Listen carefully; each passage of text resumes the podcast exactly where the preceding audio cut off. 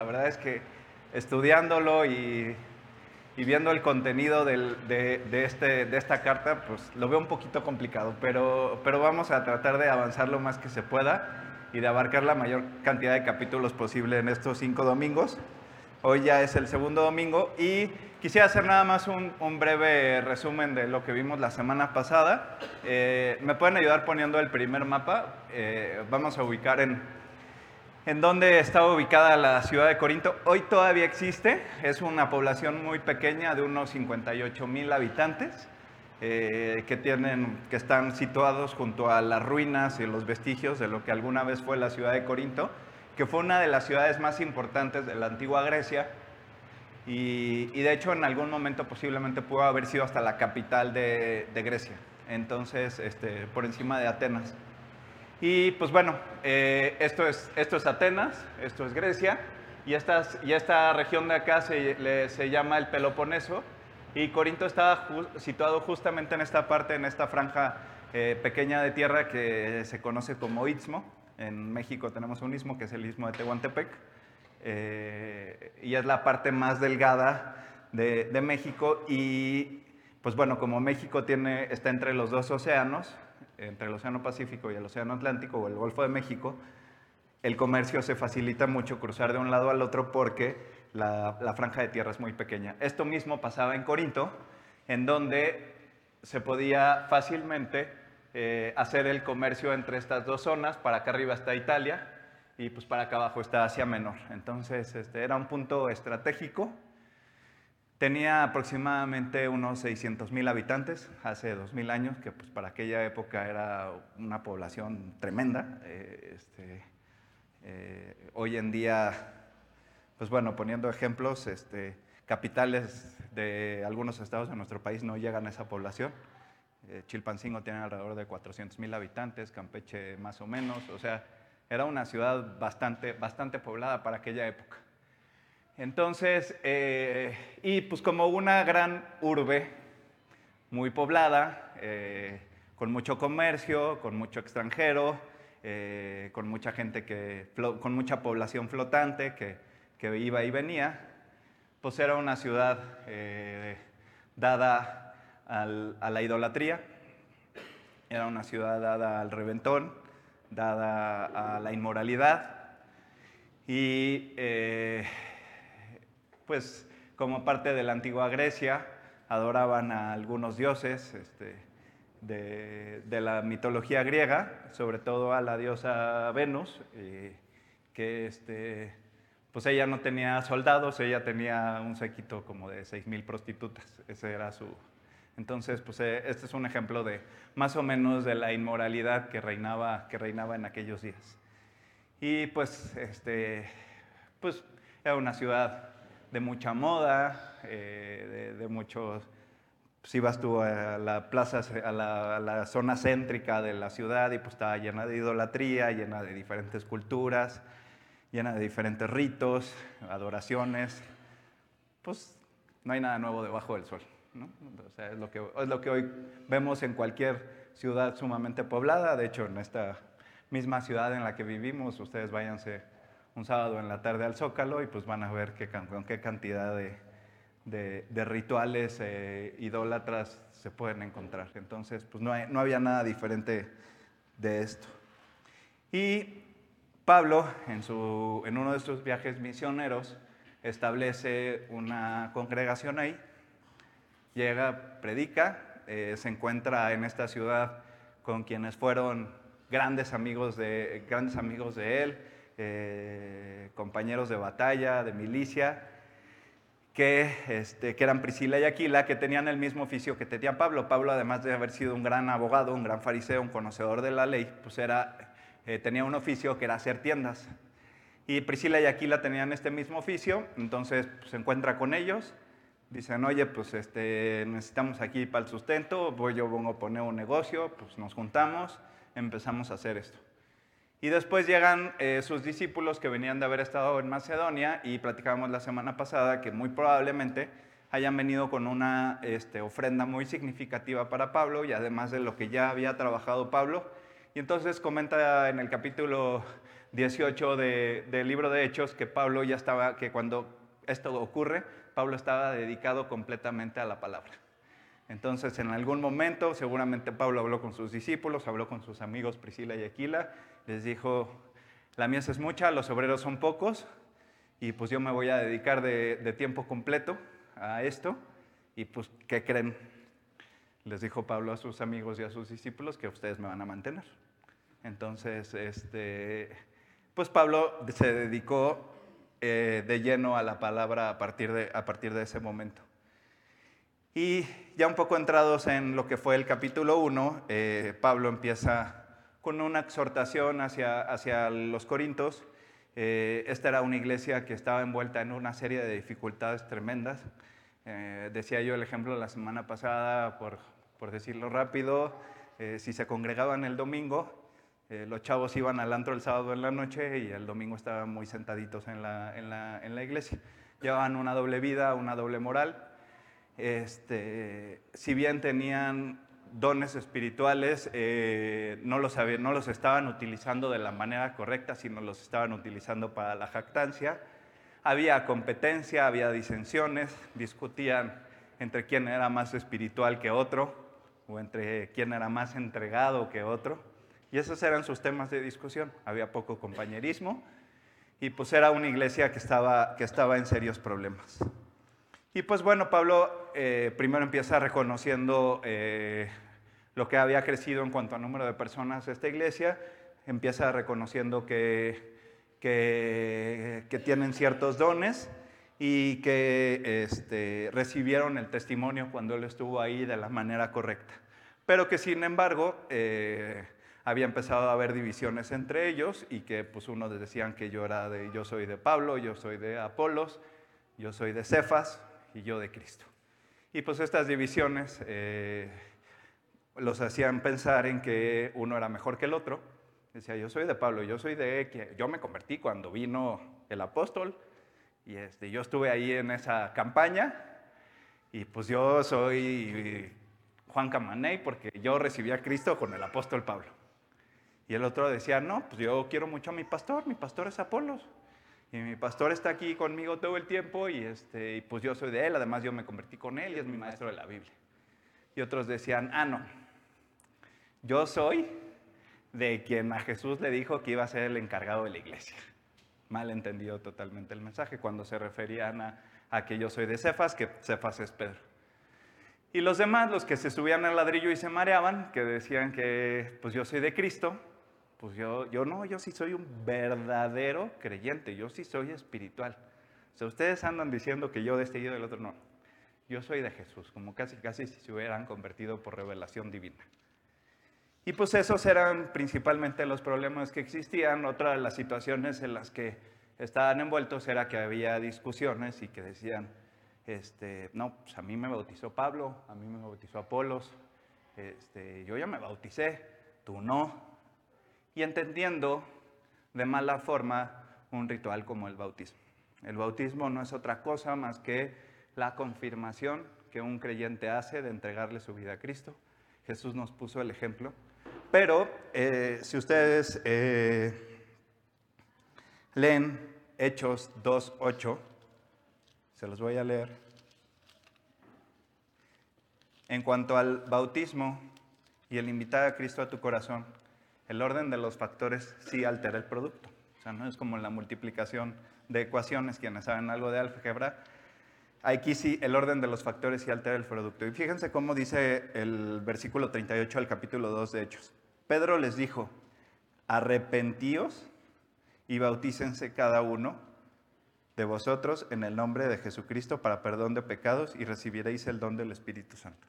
Arrepentíos primero y después bautícense. Oye, Beto, Jesús dijo en Mateo 24, en el último versículo, que fuéramos por todas las naciones. Primero hacer discípulos y después bautizándolos en el nombre del Señor Jesucristo.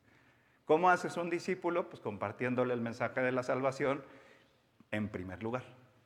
Y de estas eh, deformaciones, por llamarle de alguna forma, o este, malos entendimientos con respecto a, a las instrucciones de la palabra y este, poniendo en primer lugar los ritos que, este, que, que el mensaje de la cruz, pues es por eso que hoy en día vemos algunas religiones poniendo en primer lugar a los ritos y después, y después el mensaje o nunca el mensaje.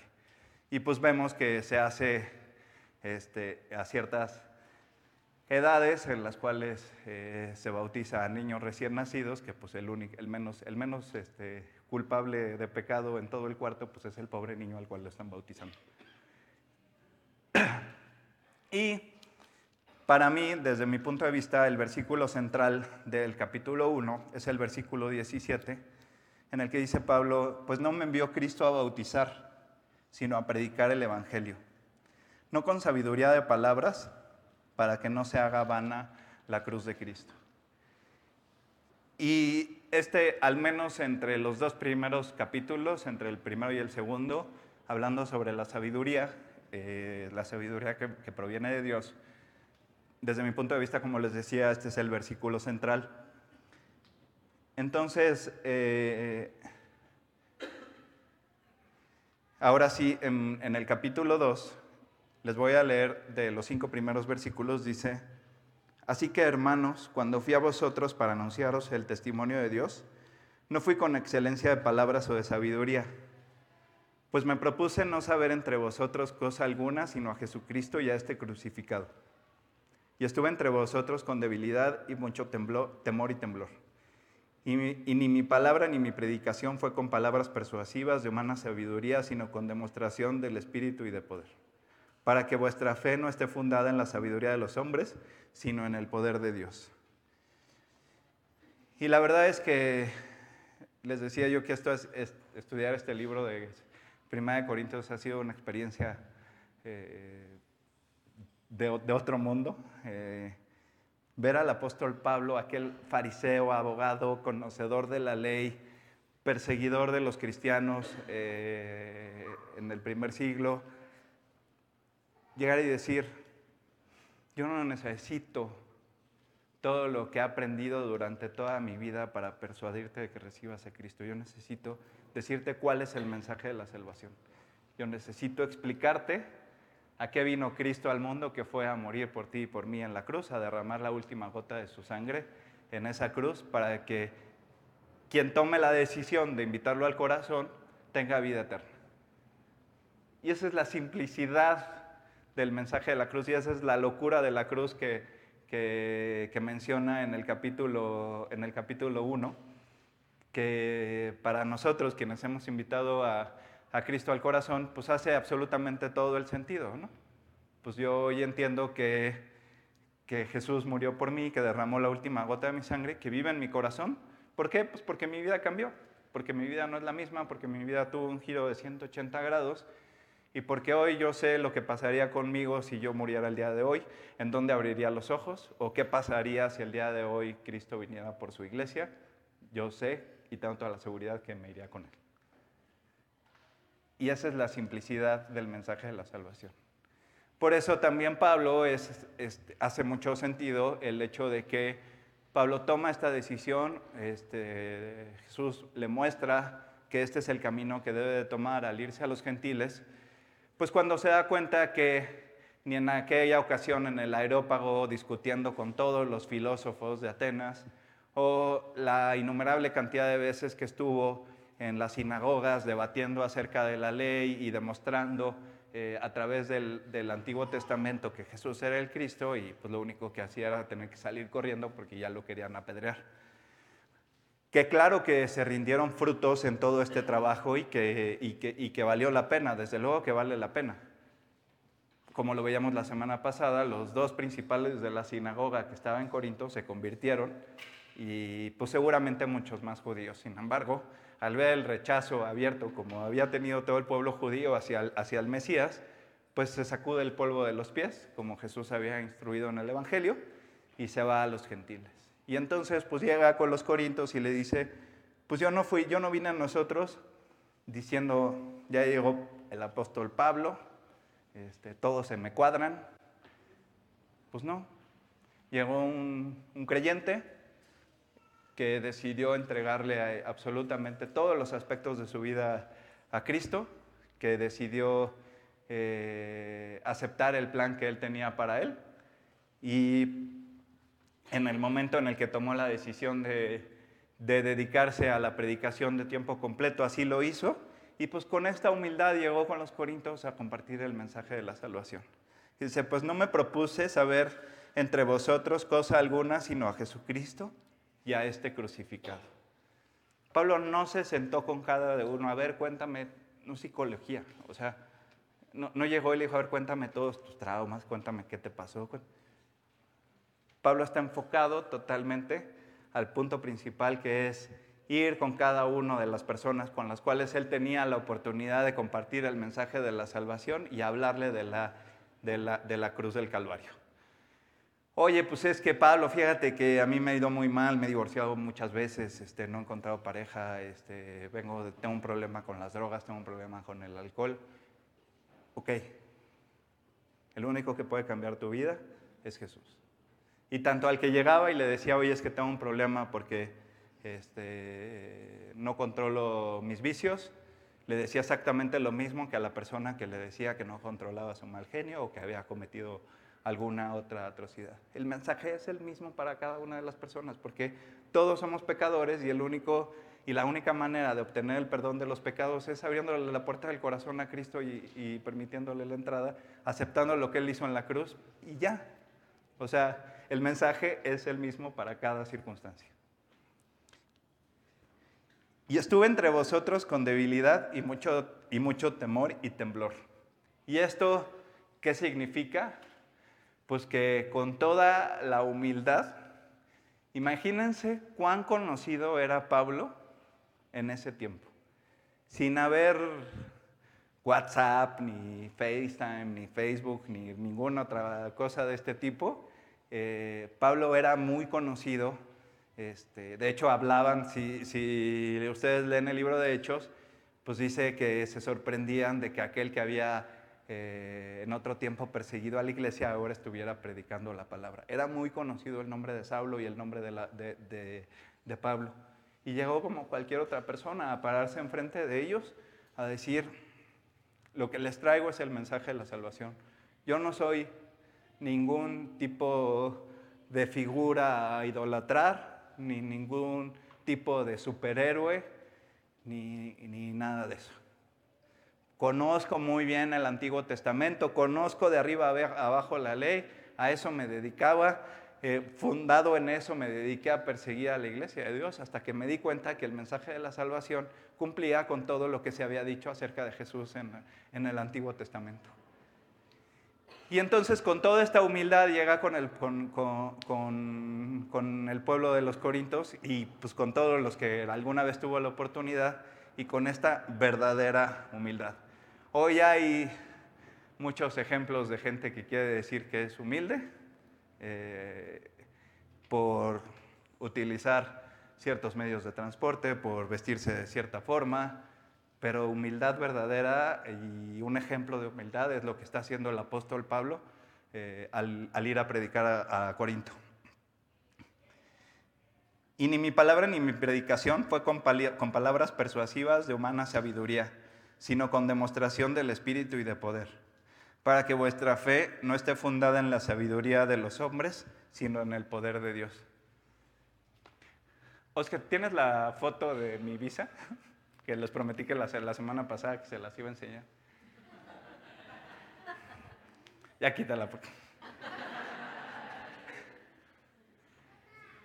Si yo les dijera qué es lo que ha hecho Cristo en mi vida, ha hecho esto. Yo era un amargado esta, esta foto es del 2003, yo invité a Cristo a mi corazón en el, 2006. Yo era un total amargado. Me vivía enojado. Ese es el mensaje. Cristo cambió mi vida, cambió mi corazón, cambió el semblante. En el libro de Eclesiastés dice que hasta la tosquedad del semblante se mudará a quienes, a quienes este, tienen a Dios en su vida. Y ese es el mismo mensaje que, que Pablo eh, iba y les decía. Podía haberles recitado el Antiguo Testamento de arriba a abajo. Sin embargo, lo único importante es, Cristo cambió mi vida, cambió mi corazón, A mí no me importa si tú eres abogado, doctor, eh, este, político, administrador, economista. Tendrás muchos conocimientos en tu, en tu ámbito y en tu, y en tu profesión. Sin embargo, el mensaje de la salvación es lo mismo para cada persona. ¿Quieres que tu vida cambie? ¿Quieres sentirte perdonado? ¿Quieres abrir un día los ojos en la presencia de Cristo? Invita a Cristo a tu corazón. Versículo, versículo 6. Sin embargo, hablamos sabiduría entre los que han alcanzado madurez.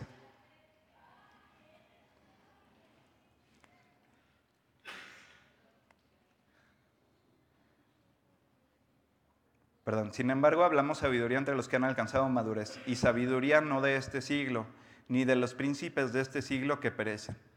Mas hablamos sabiduría de Dios en misterio, la sabiduría oculta, la cual Dios predestinó antes de los siglos para nuestra gloria a la que ninguno de los príncipes de este siglo conoció, porque si lo hubieran conocido, nunca, habían hubieran crucificado al Señor de gloria. Y Pablo empieza a dirigir su mensaje ya a la iglesia y le dice, yo cuando vine, les dije todas las palabras, a mí quien me dio la sabiduría para estar aquí fue, fue Dios. Y yo les comentaba la semana pasada que a mí me encanta estudiar la palabra, me encantan los datos, me encanta relacionar y todo, pero para mí esto ha sido una gran lección porque eh, la mucha sabiduría, las muchas palabras eh, te pueden desviar la atención del mensaje que sigue siendo el mismo, el mensaje de la salvación. Y pues yo me puedo sentar a lo mejor a discutir con, con, un teólogo y a lo mejor me da un repasón y me dice, no, mira, te estás equivocando, esto no está acá y esto está acá. Y pero yo sé que el mensaje de la salvación es que Cristo cambia las vidas, cambia las caras, te quita lo amargado y, te da una nueva vida y te da una nueva vida en Cristo. Y, no, y, tiene también, como les decía, mucho sentido el mensaje que les está dando a los corintios. ¿Y por qué en específico a los corintios? Pues los corintios estaban en la antigua Grecia. Aristóteles, Platón, Sócrates y, que, y cuantos filósofos se les ocurran, venían de la antigua Grecia. Todos estaban, de hecho, en el, libro de Hechos, Pablo les dice, pues, al Dios no conocido es al que yo les vengo a predicar, porque siempre estaban ávidos de escuchar alguna cosa nueva, tratando de encontrarle la razón a la existencia del hombre y dándole 800 vueltas a todo lo que se les pudiera llegar a ocurrir. Y sí, a lo mejor Sócrates tenía un IQ como del 250 y si yo me hubiera sentado a platicar con él, me hubiera dado un repasón de cualquier otro tema. Pero yo no sé si Sócrates está en el cielo o no. Y con toda esa sabiduría y todo eso que quiso investigar y todo lo que, y todo lo que quisieron conocer acerca de la razón por la cual eh, es la existencia del hombre, pues no los ha llevado a nada. Y hoy te encuentras con cuantos filósofos quieras que te, eh, en esta época todavía, con el mismo tema, tratando de encontrarle la razón de la existencia a la vida. Esto no tiene absolutamente nada que ver con lo que tú hayas aprendido, lo que tú sepas con respecto a tu profesión. O sea, si yo me enfermo mañana y pues me dicen que pues el mejor doctor que me puede operar no es creyente y uno medio regularcito que ha tenido medio malas experiencias, pues se manifestó, pues yo, perdón, pero yo voy a ir con el mejor doctor. O sea, esto no tiene, no tiene absolutamente nada que ver. O el mecánico, voy a llevar mi coche con el mecánico y no voy a llegar y le voy a preguntar antes de que abra el cofre, ¿ya recibiste a Cristo? Si no, no, no tocas mi coche. Pues no, no se trata, no, no me refiero, o sea, y Pablo no se refería a esa, a esa sabiduría, se refería a todas estas filosofías que lo único que hacían era estar, estar desviando la atención de Dios se imprimen alrededor de dos millones y medio de libros al año. Entonces, este, bueno, sin las copias. O sea, salen en el mundo alrededor de dos millones y medio de libros al año. Y pues la gran mayoría de esos siguen con este mismo tema, tratando de encontrarle la explicación a la existencia, a la existencia del hombre. Versículo 9 dice, antes bien como está escrito, cosas que ojo no vio ni oído yo, ni han subido en el corazón de hombre, son las que Dios ha preparado para los que le aman. Y esto es una referencia a Isaías 64.4. Eh, y esto no está hablando del cielo. Esto está hablando de lo que tú puedes vivir en esta tierra a partir de vivir una vida entregada a Cristo. Yo, yo recuerdo en el, en el, peor momento de, de mi vida, eh, justo antes de convertirme, me estaba yendo muy mal en la escuela, estaban a punto de correrme. Eh, yo salía este, de lunes a sábado, los domingos no, era yo muy religioso, entonces descansaba los domingos. Y, pero pues estaba cayendo eh, en vicios. yo recuerdo haber estado en mi casa eh, un domingo sin tener nada que hacer más que estar viendo la tele y voltear a ver el, refrigerador y haberme acabado tres botellas de vino en una tarde. Y pues para allá, para allá iba mi vida. Eh, mis papás estaban haciendo un esfuerzo muy grande porque yo pudiera seguir aquí en México. La escuela en la que estaba era, era costosa y pues yo era súper estudiambre. Eh, fiestero, borracho, mentiroso, y, pues no sabía yo ni cómo le iba a hacer algún día. Déjate tú para tener un coche, para algún día tener un trabajo, siquiera poder terminar la escuela. Esas son las cosas que ojo no vio ni oído yo, son las que han subido al corazón de hombre, son las que Dios ha preparado para los que le aman. Yo hoy volteo a ver esa vida que yo tenía y no puedo creer lo que ha pasado. O sea, cuando yo me convertí en el 2016 tenía una mano adelante y otra atrás. Y no es que, que hoy haya, hoy tengo, tengo, mis retos, tengo que levantarme como todas las personas a trabajar este, todos los días a las 5 y media de la mañana y dormirme a las 11 de la noche. Eh, como cualquier otra persona para seguir trabajando y tengo que romperme la cabeza para pagar las cuentas pero hoy tengo a Cristo en mi corazón, mi corazón ya cambió. Y tengo una familia, tengo una esposa, tengo dos hijos que yo hace 15 o 18 años jamás hubiera pensado en tener. Entonces a esto se refiere este versículo. Versículo 10, pero Dios nos la reveló a nosotros por el Espíritu, porque el Espíritu todo lo escudriña, aún lo profundo de Dios versículo 11. Porque ¿quién de los hombres sabe las cosas del hombre, sino el espíritu del hombre que está en él? Así tampoco nadie conoció las cosas de Dios, sino el espíritu de Dios. ¿Y a qué se refiere este versículo del 11? Eh, yo puedo conjeturar ciertas cosas, todos lo hacemos. estoy hablando en primera persona, pero todos lo hacemos. Todos podemos conjeturar ciertas cosas acerca de otra persona. La conozcas poco, la conozcas mucho, dices, este, conjeturas más a medida que conoces más a la persona, dices, híjole, cuando mi mujer se entere de que pasó esto, seguro se enoja. Eh, igual y no. O pues tu jefe, dije, tengo que hacer esto porque si, yo, sé que es, yo sé que si lo hago esto y de esta forma, eh, él va a estar contento. Y entonces todo el tiempo haces conjeturas con respecto al comportamiento de otra persona o con respecto a las reacciones que pudiera llegar a tener otra persona. Pero tú no sabes tanto de mí como yo de mí. No sé si me explico. O sea, yo soy el único que me conozco mejor que nadie. Bueno, el único que me conoce mejor que yo es Cristo. Entonces, pues lo peor que podemos hacer es ponernos a conjeturar, tratando de encontrarle eh, la mente al Creador. Y es imposible para la mente humana poder hacer esto sin el Espíritu de Cristo, sin el Espíritu Santo, la tercera persona de la Trinidad. Entonces, ¿cómo puedes tú conocer la voluntad de Dios o saber qué es lo correcto o lo incorrecto a los ojos de Dios? Pues teniendo una relación personal con Él. No hay manera de, tener, de, conocer a alguien si no tienes una relación personal.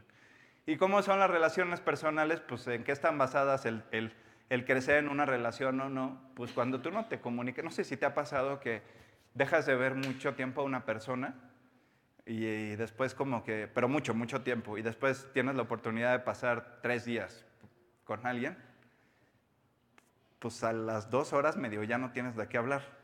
O sea, porque ya pasó, pasó tanto tiempo sin comunicarte con esa persona que pues ya no la conoces realmente. Entonces tienes que volver a empezar a tener esa comunicación que te haga volver a conocer a esa persona. Y pues la comunicación con, con Cristo es nosotros a través de la Biblia, Él habla con nosotros a través de la Biblia y nosotros hablamos con Él a través de, a través de la oración. Entonces no hay forma de conocer la mente de Dios sin el Espíritu. ¿Cómo tienes el Espíritu? Pues el día que le abres la puerta de tu corazón a Cristo. Ese día entra, entra Jesús a tu corazón, entra la tercera persona de la Trinidad, que es lo mismo que Dios Padre y Dios Hijo, y vive dentro de ti y es quien te da el entendimiento de, eh, de la palabra y del plan de Dios. Y nosotros no hemos recibido el Espíritu del mundo, sino el Espíritu que proviene de Dios, para que sepamos lo que Dios nos ha concedido. Lo cual también hablamos, no con palabras enseñadas por sabiduría humana, sino con las que enseña el Espíritu, acomodando lo espiritual a lo espiritual. Y entonces, pues, el, no creyente, el incrédulo o la persona que no ha invitado a Cristo a su corazón, pues se le hace raro que tú lo invitas a una reunión con tus amigos de la iglesia y que digas, este, ¿cómo estás? Este, bien, gracias a Dios, y te lo dicen de una manera sincera oye, ¿qué pasó con aquella circunstancia? No, pues Dios me guardó, este, fíjate que fui, pero en, todo, pero en ningún momento sentí inseguridad, sentí la presencia de Dios en todo momento, su ayuda, me guió a decir las cosas correctas y tu cuate así de... ¿De qué están hablando? Y esto es una realidad en las vidas. Ahora, ¿qué sí también pasaba en con, los corintos, pues tú no puedes manifestarte un creyente entregado, ni, ni siquiera un creyente, por tener un lenguaje piadoso, por ir por la calle diciéndole a todo el mundo y que Dios te bendiga y, este, y hermano. Y eh, o sea, no está mal tener un lenguaje piadoso, pero pues tú no puedes decir que tienes una entrega en base a cómo te diriges a las demás personas. Que es un poco también lo que les pasaba a los corintios. Entonces, eh, pues muchas veces lo vamos a estudiar en el, capítulo 3 y la Biblia es tan actual y tan eh, revolucionaria que parece que nos está diciendo Dios, en algún, algún día va a haber una cosa que se va a llamar smartphones y redes sociales y, y pues todo el mundo va a estar publicando un montón de cosas ahí. Pero pues no crean que el que se la pasa publicando versículos es un creyentazo, ¿eh? O sea, eso no tiene absolutamente nada que ver con lo que tú estás viviendo y cómo realmente es tu, tu relación personal con Jesús.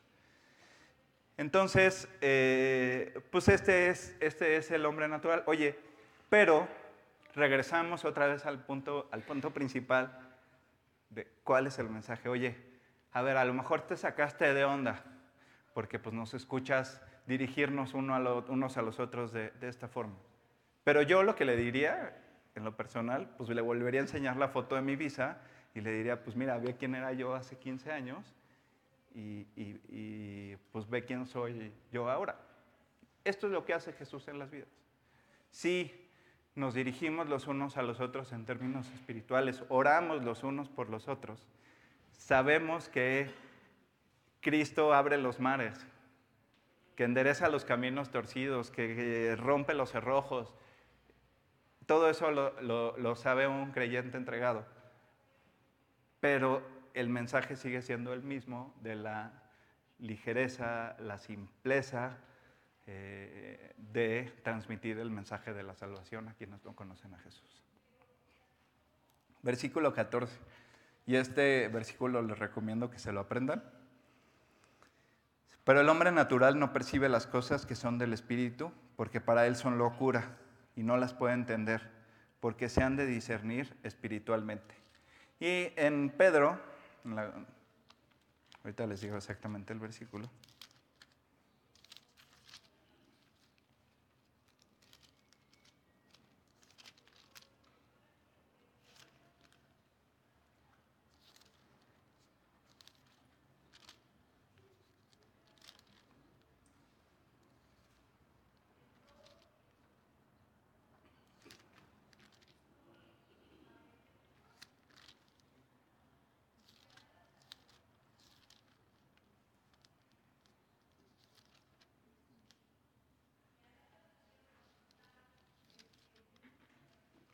Se me perdió, pero pues básicamente el apóstol Pedro dice eh, que eh, pues al resto de la gente le parece extraño que no corras en el mismo ritmo de, de, vicios y, de, y de, lo que te, de lo que te llama el mundo. ¿no?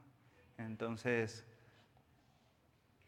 ¿cuál yo creo que es nuestra responsabilidad? Y creo que ese es el mensaje de la humildad y el temor y el temblor con el que llegó Pablo a predicar, decir, a ver, soy una persona de carne y hueso. Oscar no me puso aquí. A mí me puso aquí Cristo. A lo mejor el canal que utilizó las personas que han llegado a mi vida, una de las principales o la principal para que yo pueda estar aquí ha sido Oscar, Juan Manuel y, pastores y maestros de nuestra iglesia. Pero a mí ello es, no fue la voluntad de Oscar la que, la que hoy me tiene aquí enfrente de ustedes pudiendo compartir este mensaje. Fue Jesús el que me puso aquí. Y pues ese es el mismo, el mismo mensaje que decía Pablo. Pablo, el gran apóstol, el gran misionero, el que recorrió toda Asia Menor, Asia Mayor y una parte de Europa y que llegó a Corinto, pues imagínense, o sea, no sé, yo, yo me imagino que cuando los invitaron a la reunión y quien sabía quién era Pablo, todo el mundo estaba así de a ver cuándo llegue. Y pues seguramente llegó un cuate con su túnica, sus chanclas y todo, y se paró enfrente de ellos y les dijo, arrepentidos y convertidos para que vengan de la presencia de Dios tiempos de refrigerio. El mensaje es simple, es sencillo y lo único que tenemos que hacer si queremos que nuestra vida cambie es, si tú tienes la seguridad de haber algún día invitado a Cristo a tu corazón, pues confirmar esa decisión de entregarle tu vida. Y si tú no lo has invitado a tu corazón, pero quieres que tu vida cambie, entiendes el mensaje de la salvación, entiendes que, el único medio para llegar al cielo es abrirle la puerta del corazón. No solo las filosofías han querido explicar eh, la razón de la existencia del hombre, también las religiones. Las religiones en todo el mundo se han dedicado a tratar de, explicar eh, la razón de la existencia del hombre y tratar de poner toda la, cantidad de pretextos posibles para explicar el comportamiento del hombre. Y no es así. Por eso el cristianismo, el cristianismo puro, no es una religión, es una relación personal. Es lo que les estaba explicando hace un momento. Tú decides invitar a Cristo a tu corazón y a partir de ese momento, si le entregas tu vida, decides establecer una relación personal con Él a través de la lectura y, la palabra. Venir a recargar pilas aquí todos los domingos no sirve de nada si tu relación con Jesús es fría durante toda la semana. En cambio, el espiritual, versículo 15, juzga todas las cosas, pero él no es juzgado de nadie. Porque ¿quién conoció la mente del Señor? ¿Quién le instruirá? Mas nosotros tenemos la mente de Cristo. Toda la Biblia está escrita por el Espíritu Santo. No hay una sola palabra que no esté escrita por el Espíritu Santo. ¿Y qué usó el Espíritu Santo? Pues medios humanos para la escritura. Inspiró a personas que se pusieron a escribirla. El apóstol Juan escribió el Evangelio de Juan, que conocemos como el Evangelio de Juan, en la última etapa de su vida. Y el apóstol Juan no llevaba una cámara y todos sus VHS haciendo una mochila y grabó este, cada palabra de, lo que, de la que Jesús dijo y pues después en la isla de Patmos le pusieron una tele y una videograbadora y ahí se puso a escribir. Desde luego que no. Moisés escribió el Pentateuco inspirado por Dios. Escribió cosas que, escribió cosas que pasaron muchísimo, muchísimo tiempo antes de que él naciera, pues por inspiración divina. ¿Cómo puede... Yo no sé, pero alguna vez yo abrí una Biblia, me acuerdo que en casa de, de mi abuelita había una, había una Biblia ilustrada y pues era como libro de terror, ¿no? Como de niño llegabas, la abrías y decías, para hacer una cosa de este tamaño y así en la, en la sala, y pues tratabas de, de, de leer algo y no entendías absolutamente nada. La única forma de entender lo que está escrito en la palabra de Dios es teniendo la mente de Cristo. Si tú tienes al escritor de la Biblia viviendo dentro de ti, entonces es la forma de entender el mensaje de, Dios para tu vida. Es la única forma que hay, no hay otra forma. tú pudieras quedarte náufrago en una isla y no tener la posibilidad de volver a congregarte en mucho tiempo. Si tienes una Biblia en la mano, ya la hiciste. Es todo lo que necesitas para tener relación personal con Jesús. Y quisiera regresar al punto, le voy a pedir a los músicos si pueden pasar.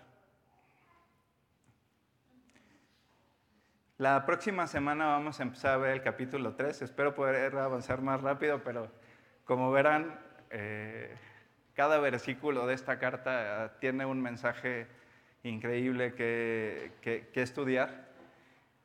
Y eh, conforme va avanzando la carta, eh, Pablo empieza a tocar puntos eh, mucho más delicados hacia el comportamiento directo de la iglesia, hacia lo que estaba viendo que los corintios estaban haciendo, las divisiones, las disensiones.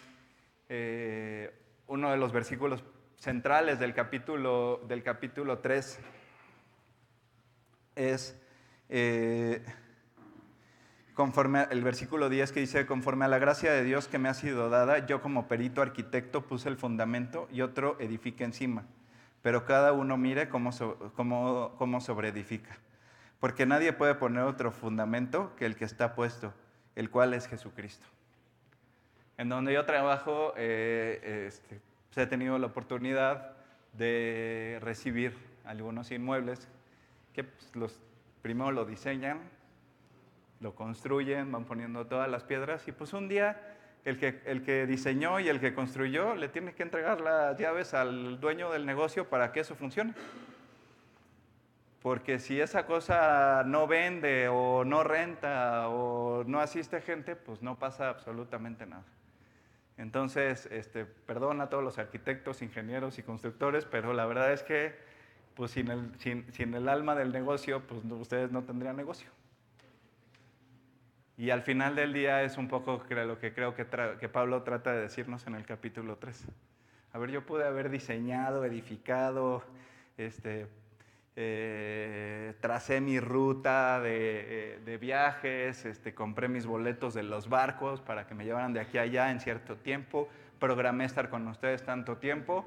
Y después llegué y les presenté a Apolos y les dije, ahora va a ser él el que se va a encargar de ustedes, pues yo me tengo que ir a seguir predicando, pero pues este, confíen en Él. Y, eh, y entonces era causa de división ese asunto. Seguían pensando unos que yo soy de Pablo y yo soy de Apolos. Pero eso lo vamos a ver la semana que entra. Regreso al punto principal de la predicación. El mensaje es claro y es simple. ¿A qué vino Cristo? Pues en primer lugar a vivir la vida perfecta que tú y yo debimos de haber vivido.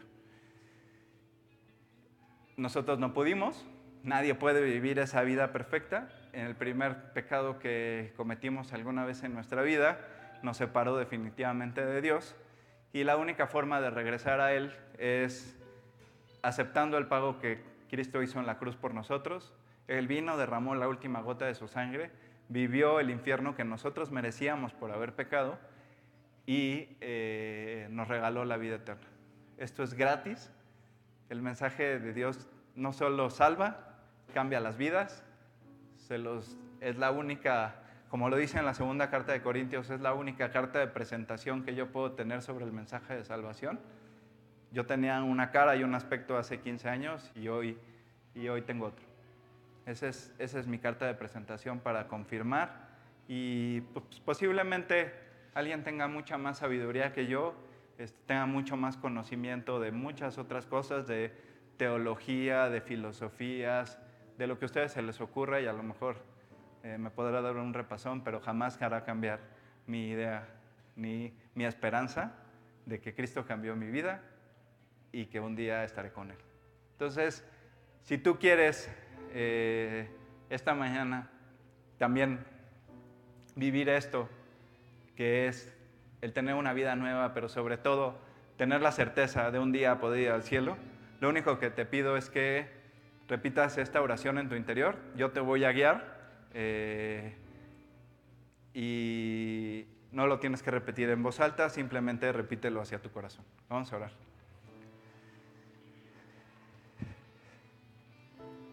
Dios, gracias por esta mañana. Gracias por traerme a este lugar. Y hoy te quiero pedir perdón por todas las cosas que he hecho mal. De algunas me acuerdo y de otras no, pero quiero aceptar el pago que tú hiciste por mí en la cruz. Te doy gracias por haber muerto por mí. Te pido que me salves, que me perdones y que transformes mi vida. Todo esto te lo pido en el nombre de Jesús. Amén.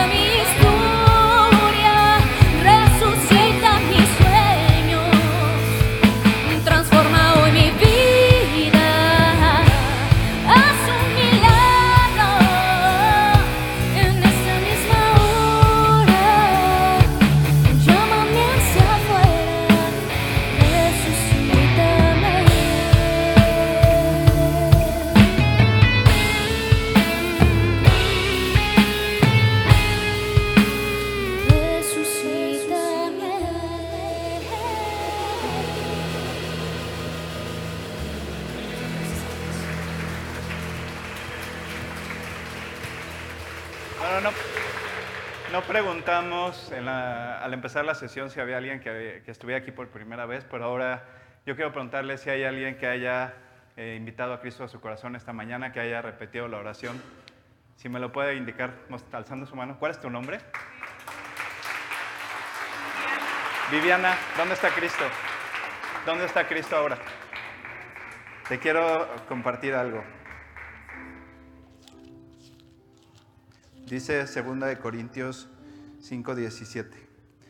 De modo que si alguno está en Cristo, nueva criatura es. Las cosas viejas pasaron, he aquí todas son hechas nuevas. Que Dios te bendiga y tenemos un regalo para ti. Gracias a todos, nos vemos la próxima semana. Que Dios los bendiga, que tengan una buena semana.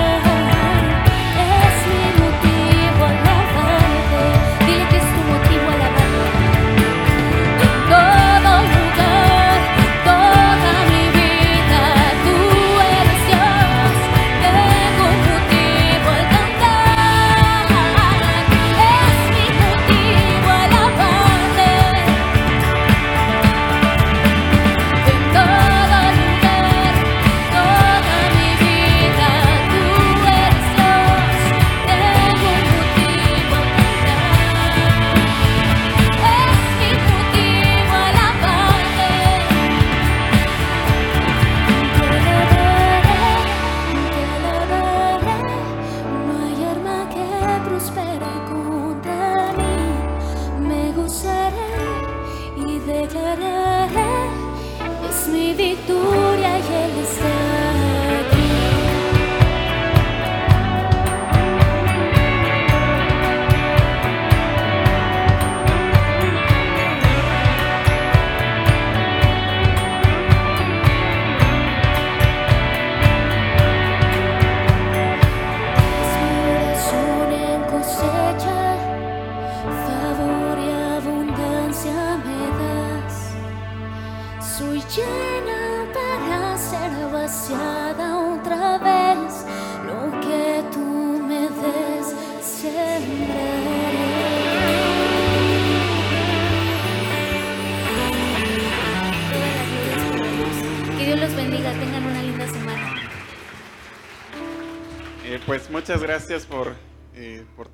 gracias por las canciones, gracias también a Beto por el mensaje. Eh, y bueno, pues le damos gracias a Dios por todo lo que Él nos permite aprender. Y bueno, esperemos que lo podamos vivir así durante, esta, durante la semana. Y bueno, eh, lo último que me queda es recordarles que eh, pues todos podemos participar de esto. espero que todos puedan, o los que sientan esa necesidad de poder participar, pues la forma como lo pueden hacer es a través de la ofrenda. Este lugar se mantiene gracias a, a sus ofrendas.